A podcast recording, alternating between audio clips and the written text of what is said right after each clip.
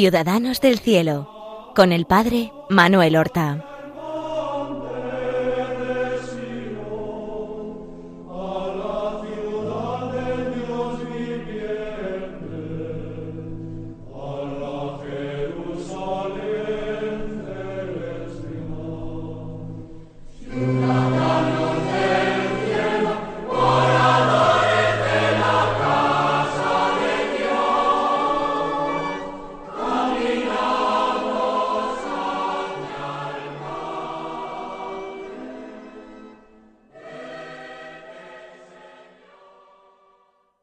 Buenos días, queridos amigos y oyentes de Radio María. Damos comienzo a una nueva emisión de nuestro programa Ciudadanos del Cielo. Un programa en el que nosotros abordamos la vida y las virtudes de nuestros hermanos los santos. Y hoy vamos a presentar una figura femenina que nos llama la atención por varios eh, asuntos, por varios temas. Al igual que Santa Rita de Casia, es una mujer que conoció todos los estados posibles y los vivió como perfección. Primero como hija ejemplar de una familia numerosa, después como esposa, como madre, como viuda, como religiosa y religiosa ejemplar, fundadora y también la última de las súbditas y finalmente muerta precisamente por su valentía y su caridad heroica, cuidando enfermos contagiosos. Estoy hablando de una santa española y relativamente cercana en el tiempo. Santa Joaquina de Vedruna, fundadora de las Hermanas Carmelitas de la Caridad. Vamos a ver quién era Joaquina Vedruna. Ella nació en Barcelona a finales del siglo XVIII, concretamente el 16 de abril del año 1783. Nació en una familia de la burguesía catalana, personas eh, adineradas, personas distinguidas. El, su padre fue eh, notario público, su hermano mayor era procurador ante los tribunales y llegó a ser regidor de la ciudad de Barcelona. Tuvo hermanos y hermanas y como toda la gente de buena cuna, de una buena posición económica, la gente distinguida, ella no acudió al colegio, sino que era educada en casa por una institutriz que le daba clases y le hacía adoptar los modelos que debía tener una señorita de su posición. No, no tenía eh, ninguna escolarización, pero eso no quiere decir que fuera una mujer inculta, al contrario, fue una chica muy cultivada porque poseía una buena inteligencia y una gran docilidad. Por tanto, tuvo una buena eh, formación. Y además, entre todos sus hermanos, destacó por su piedad. Era una niña que amaba muchísimo la oración. Ella amaba a Dios y a la Santísima Virgen María. Y empleaba mucho tiempo en rezar y rezar con una atención, una concentración y una piedad que llamaba la atención a los mayores. Llamaba también la atención su amor por la limpieza, por la limpieza eh, física. Si ella, por lo que fuera en su juego, manchaba eh, su, su vestido, inmediatamente ella misma quería lavarlo y, luego ponerlo a tender y secarlo, y no soportaba eh, la más mínima mancha en sus vestidos ni en su cuerpo. Ese deseo de limpieza que fue un rasgo, una característica que llamaba la atención de sus padres y de sus hermanos. Es normal que con esta intensísima vida de piedad que ella tenía, estos dones del Espíritu Santo, ese don que había recibido de piedad por la que ella amaba a Dios sobre todas las cosas, es normal que se planteara pronto la vida religiosa. Y con sólo doce años muestra su carácter yendo personalmente a un convento de carmelitas, carmelitas de la antigua observancia, carmelitas calzadas, que se encontraban muy cerca de su casa, eh, en la esquina misma de su misma calle, porque quería hacerse carmelita, solo tenía doce años. Por supuesto, las monjas le dijeron que era imposible, que era demasiado joven, no contaba ni con la autorización de su familia, ni siquiera con la edad mínima para entrar en el noviciado. Con lo cual ni siquiera le dieron esperanzas a corto o medio plazo, sino que le dijeron que tenía que esperar todavía mucho. Y ella se marchó un tanto desilusionada a su casa, pero con el deseo de perseverar en esos deseos que le había dado el Señor de ser carmelita. Ocurre, sin embargo, que sus padres que eran personas buenas también y piadosas, decidieron que lo mejor sería que se casara. Su padre se llamaba Lorenzo de Bedruna y su madre Teresa, Teresa Vidal. Eran ricos, ya lo hemos dicho. Eh, Teresa fue madre de una familia numerosa, también lo hemos dicho. Pero en aquel momento, pues, no veían claro que esta hija suya tuviera, por el hecho de ser muy piadosa, que dedicarse a, la vida religiosa, a la vida contemplativa, hacerse carmelita. Y entonces le propusieron el matrimonio en un momento, principios del siglo XX, en que las hijas y las buenas hijas de familia trataban de vivir el cuarto mandamiento, con una ejemplaridad total. Y también en esas cosas tan delicadas como era la elección de estado de vida. Ciertamente la idea no le agradaba mucho eh, el casarse. Sin embargo, había surgido un pretendiente que era lo que se consideraba un buen partido. Y un buen partido incluso para ellos que eran personas acomodadas. En el momento de casarse, el novio, que se llamaba Teodoro, Teodoro de Más, tenía veinticuatro años y era también procurador ante los tribunales como su hermano mayor y trabajaba y colaboraba con su padre en muchos asuntos jurídicos. Por eso tenía entrada a su casa y conocía a las hermanas Bedrunas. Sus padres, los padres de Teodoro, eh, tenían tierras en Vic y había sido personas que presumían de una cierta nobleza, aunque no tuvieran títulos. En su juventud, él también había querido ser religioso en su juventud primera, en su adolescencia mejor, él quiso hacerse franciscana, franciscano, pero era el hermano mayor y sus padres no se lo habían consentido tampoco. Eh, quiso casarse, se sintió particularmente atraído por Joaquina, pero Joaquina era muy joven en aquel tiempo y había posibilidad de casarse con alguna de las hijas mayores de la familia Bedruna.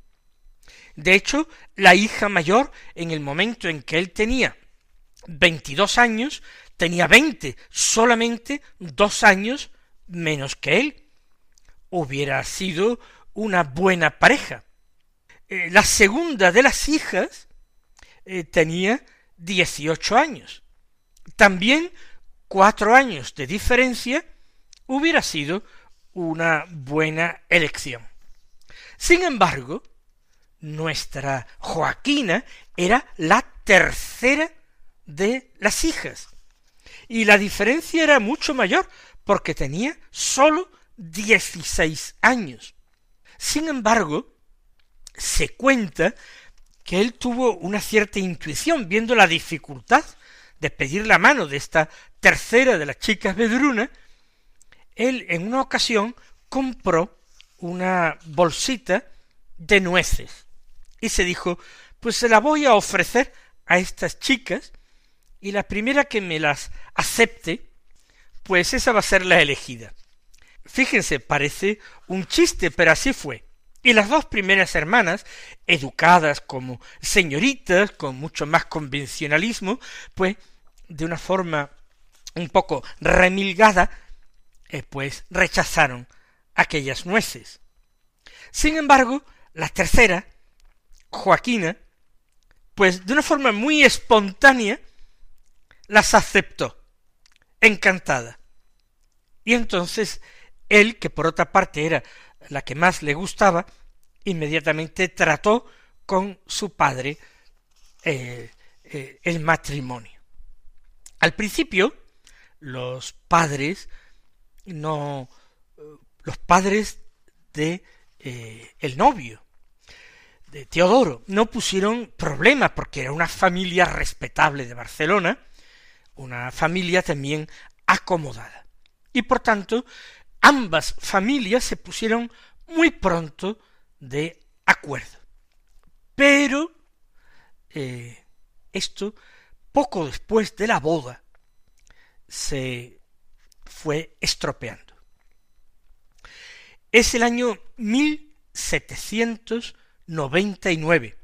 Como ya había nacido en 1783, pues encontramos que se casa Joaquina Pedruna con 16 años porque su padre quiere, porque su madre se lo pide.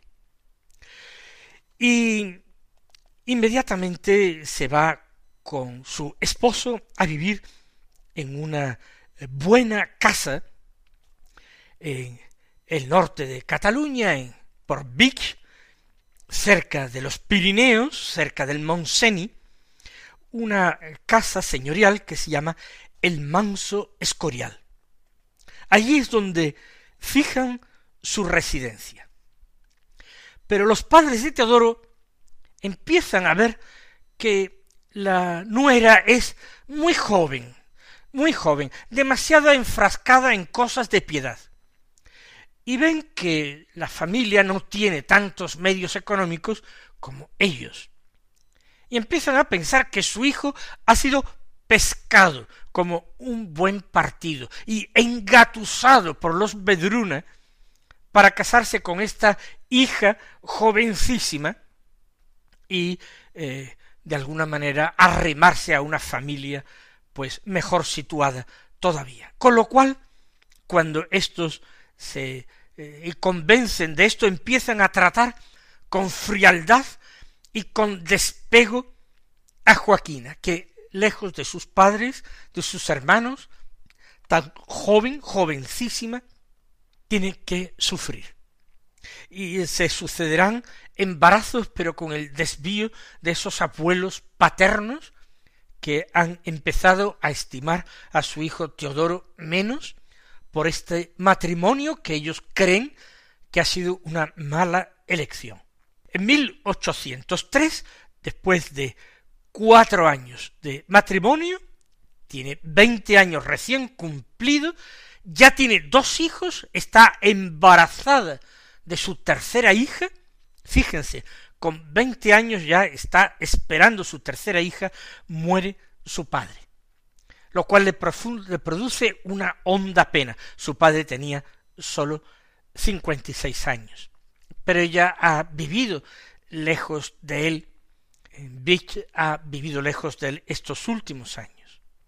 Al mes de nacer su padre, nace un hijo suyo varón, mayor de los varones, Francisco. Dos años después, cuando ella tiene veintidós, nace su cuarta, cuarto hijo, que es otra chica, Inés. Ella se entrega a sus hijos porque no tiene muchas posibilidades de vida social, pocos contactos con su familia, ella se siente allí prisionera de aquella familia política que no la quiere. Se vuelca en sus hijos. Como es afortunadamente una chica que ha recibido una gran educación para su tiempo, aunque interrumpida a los dieciséis años por esa boda eh, prematura, ella se vuelca a catequizarlos, enseñarlos sobre todo eh, la religión, amar a Dios, oraciones. Ella se encarga del eh, servicio de la atención de la casa. Tiene muchos criados, como corresponde a una familia acomodada, pero eh, ella procura quedarse con el mínimo del servicio, enviar a sus criadas a hacer recados y ocuparse incluso personalmente del trabajo doméstico. Más aún, se preocupa de ir llevando también hacia Dios al servicio doméstico, con dulzura, con caridad, tratándola casi como a iguales, no como sería entre una señora muy acomodada y un servicio inculto, analfabeto y no siempre agradecido. Yo querría que ustedes reflexionaran sobre esta situación de Joaquina si una persona de nuestros tiempos hubiera tenido que vivir en esas circunstancias vitales. Hoy día a veces hay menos fortaleza y sobre todo menos fe. ¿Cuántas personas en situación semejante hubieran caído en una depresión, hubieran eh, tomado la resolución de separarse de su marido, de abandonar el hogar familiar? ¿Cuántas personas lo habrían hecho? ella que había sido profundamente contradicha en su vocación y en su piedad, a quien la han hecho casarse con sólo dieciséis años, abandonando un hogar donde ella encontraba el calor, el cariño de sus padres y todavía la educación como una niña prácticamente que era, ser alejada de sus padres, encontrar una familia política que le fue cada vez más hostil y que la trató con frialdad, despego, sospechas, cuando no a veces con palabras hirientes contra su propia familia, cargada en poquísimos años con muchos hijos. Ya digo, con veintidós ya tenía cuatro hijos.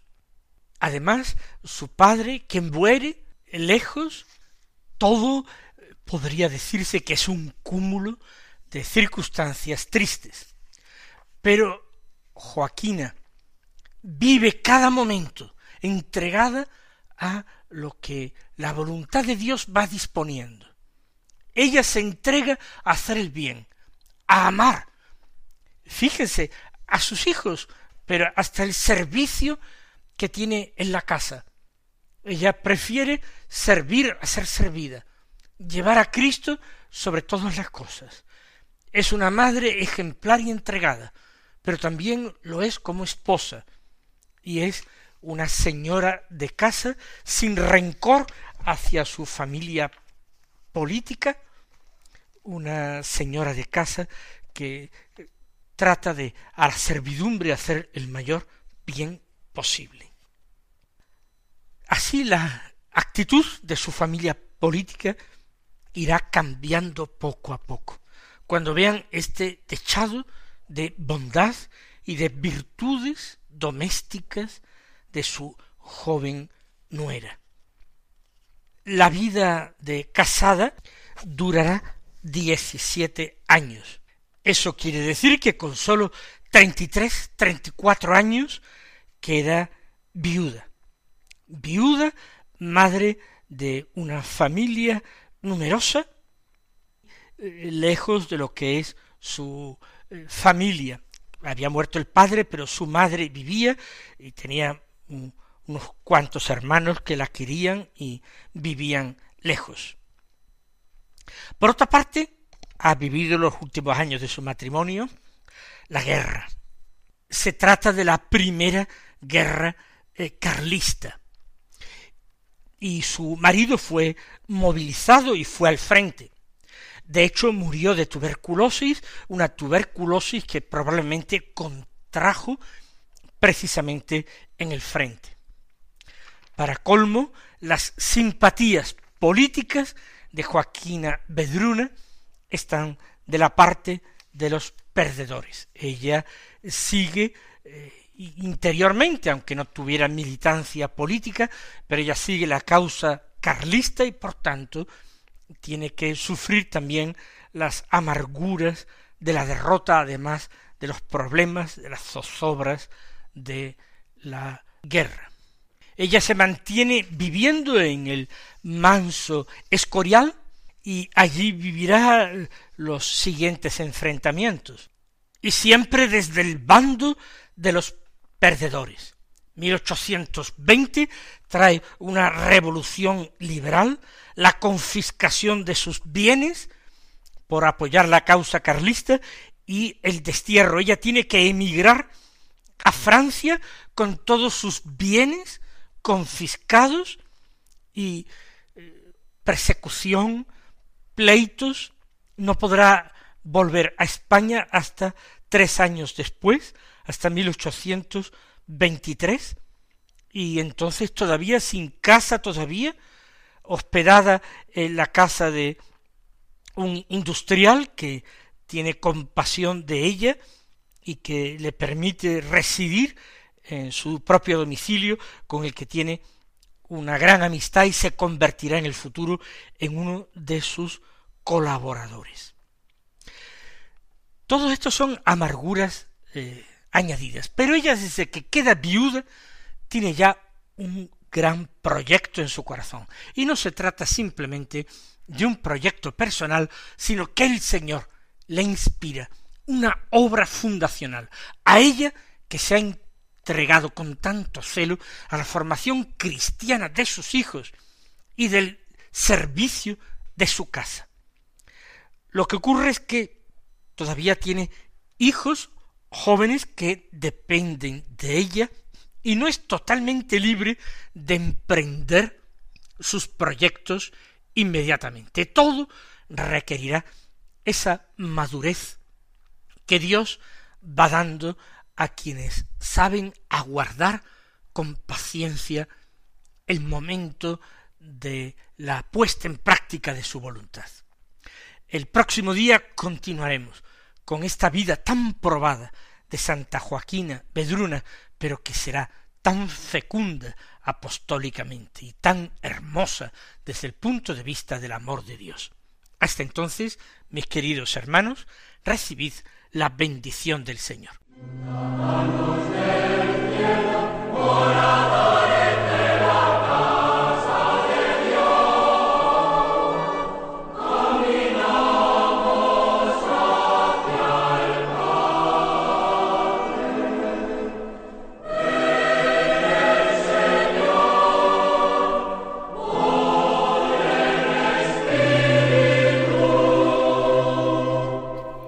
Han escuchado en Radio María Ciudadanos del Cielo con el Padre Manuel Horta.